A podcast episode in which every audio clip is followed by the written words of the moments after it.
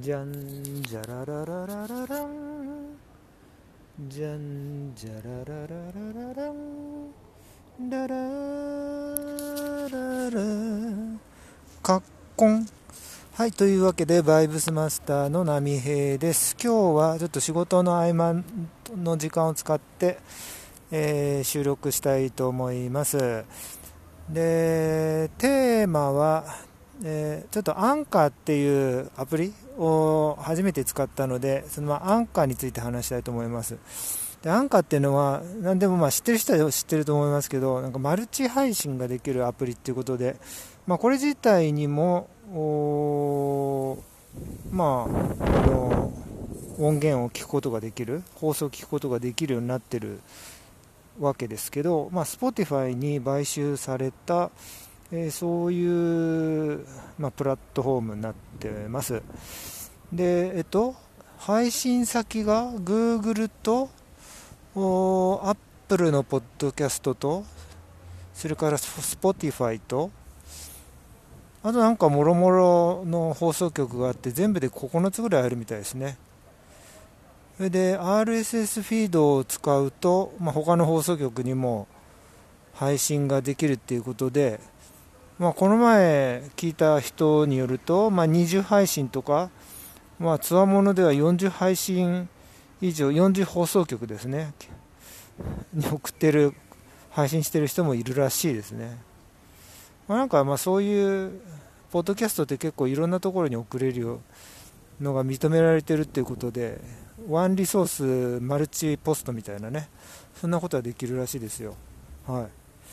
まあなんでちょっとねあの早いうちに覚えたいと思ってとりあえず入れてみて設定してます。なんか、まあ、音の音源の編集もある程度できるみたいなんで、まあ、ちょっと面白そうですね。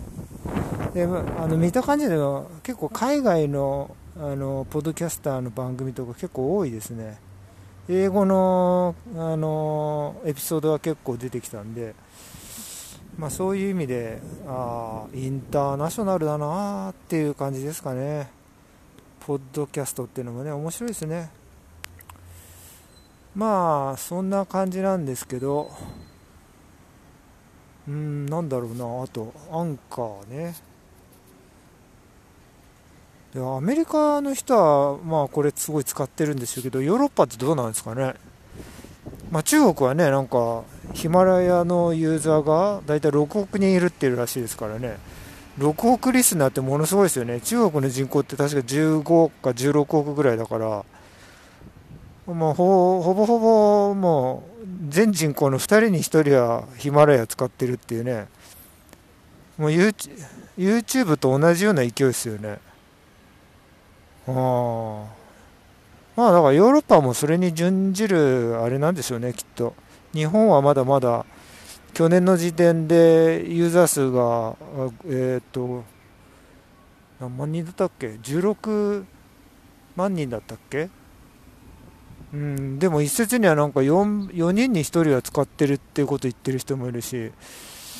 まあ、割とね僕の周りでも聞くとあの Voicy 聞いてる人とかいるっていうしね。まあ、自分も考えてみたら、まあ、今年の初めくらいですかね、ポッドキャスト、まあ、海外の情報気になって、あのー大統領選とかね、あのあるコロナウイルスとか、まあ、そういう情報を聞きたいなと思って、ポッドキャスト入れて、あのアプリでポッドキャストってありますよね、多分アップルだと思うんだけど、あれ入れて聞いたの、聞き始めたのが今年の1月ですよね。でその前になると名前だけは知ってたけどわざわざアプリ入れて聞くみたいなことはしなかったですね。まあやってラジコですよね。でもラジコはポッドキャストっていうよりも民放ですからね。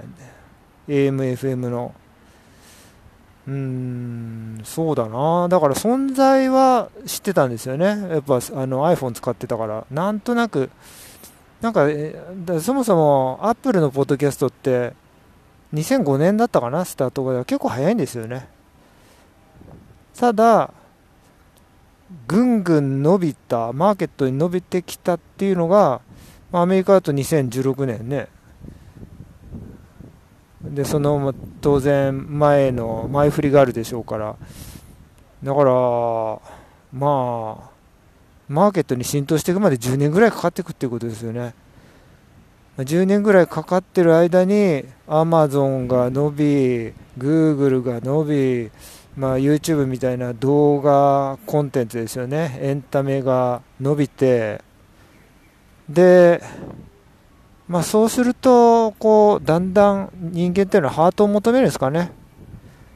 まあ、結局ラジオってハートですからね。やっぱこうそういう、まあ、次にくややっとその時代が来たっていうことなのかもしれないですね。はい。はいまあそういうことで今日は、えーアンカーについて、えー、ね、ちょっとインストールして配信初収録ということでね、まあ、どうなるかっていうのでまたこれからちょっと修正したりもろもろやんなきゃいけないと思いますけどはいありがとうございます。今日も聞いていただいてありがとうございました。またよろしく。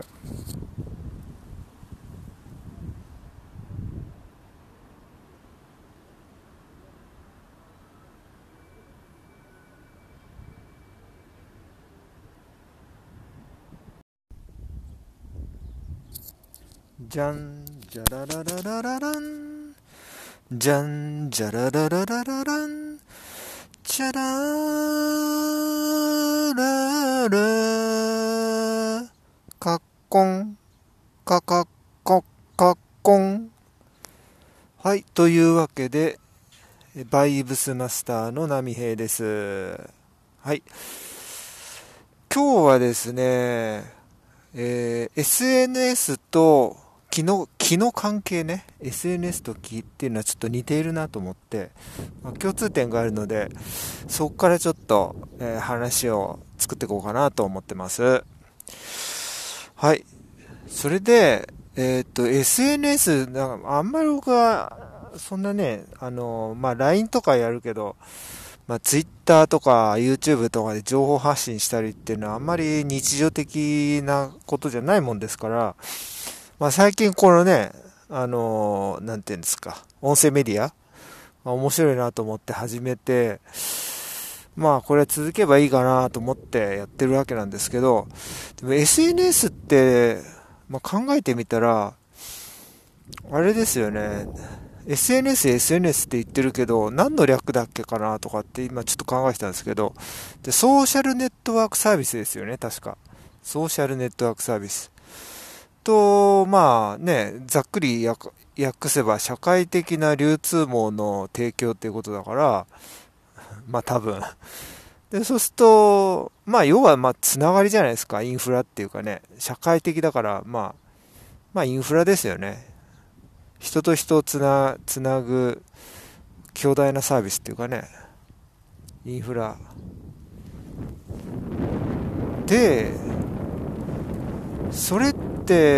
まあ、それを使って人と人があの会話したりとか、まあ、なんか仕事したりとかって、まあ、いろいろできるような、まあ、だからまあ、SNS の前考えてみたら、それって、まあ、電話だよね。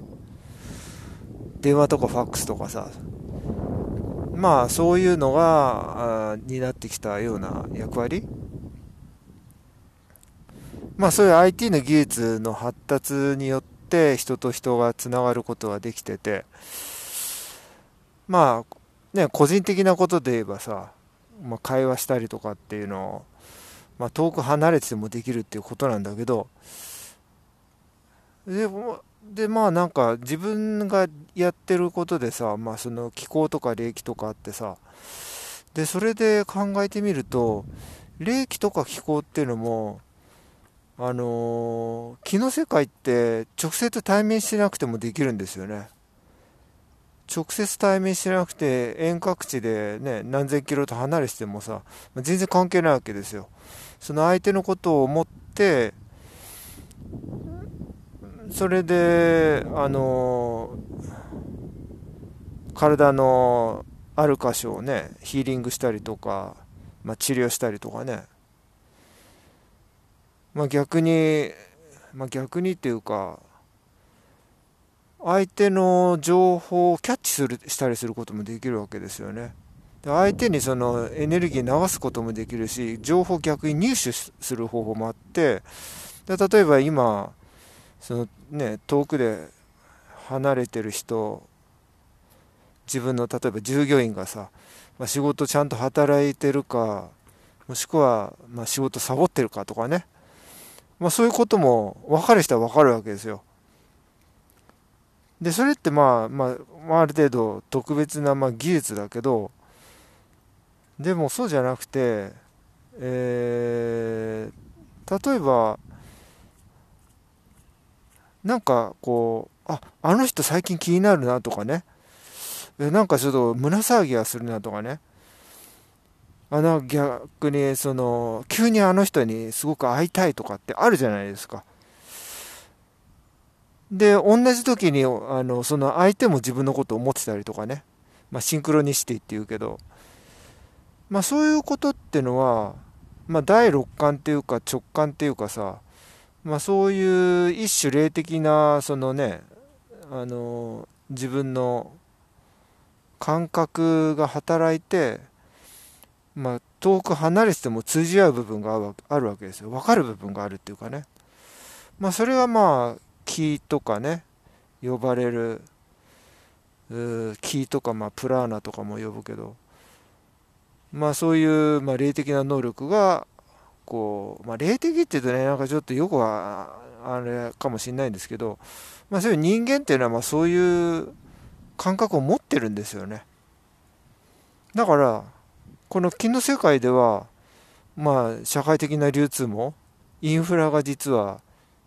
すでに存在していて、まあ、みんなつながってるわけですよ。だから人間って。そういう見えないエネルギーによってね。だから世界80億人いるけど80億人の全部がつながってるわけですよ。ただそのつながってる中で濃いつながりもあるし全く薄いつながりもあるけどでも全然つながってないなっていうことはありえないっていうそういうことなんですよね。気の世界って。だからねまあ、なんだかよくわかんない話かもしれないですけど、まあ、でも IT が発達してきたことによって、えー、ね、ネット IT 回線インターネットインターネット回線通じてまあみんなつながってるけどでもこれどんどん進んでいけば気の世界での能力はみんな出てくるかもしれないですね。そっちの世界に移動していくっていうか、まあ、ぶっちゃけ人間の頭脳とかねこのハートっていうのは一種の、まあ、端末みたいなもんですからね。うん。だからそれを能力を磨いていくとあの、何？相手のこと分かったりとかね、まあ、だんだん進んでいったらあのテレパシーじゃないけど、まあ、会話もできるようになるかもしれないですよね。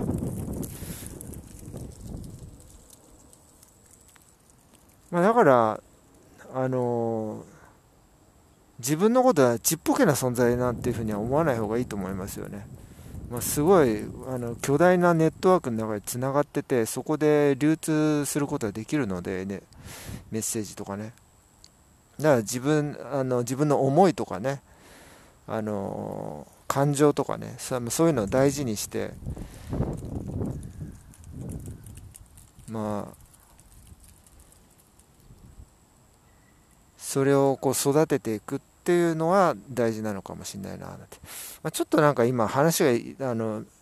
うまくまとめられないですけど。まあでもとにかく言いたいことはまあ人と人は全部つながってるっていうことでつながっていてそしてお互い、えー、交流することができるっていうねやり取りすることができるんだっていうことを、えー、伝えたかった。そういう意味で SNS と気は似ているってそういうお話ですね。はい。少し言いたいこと伝わりましたかね。はい。以上です。聞いていただいてありがとうございます。はい。またよろしくお願いします。失礼いたします。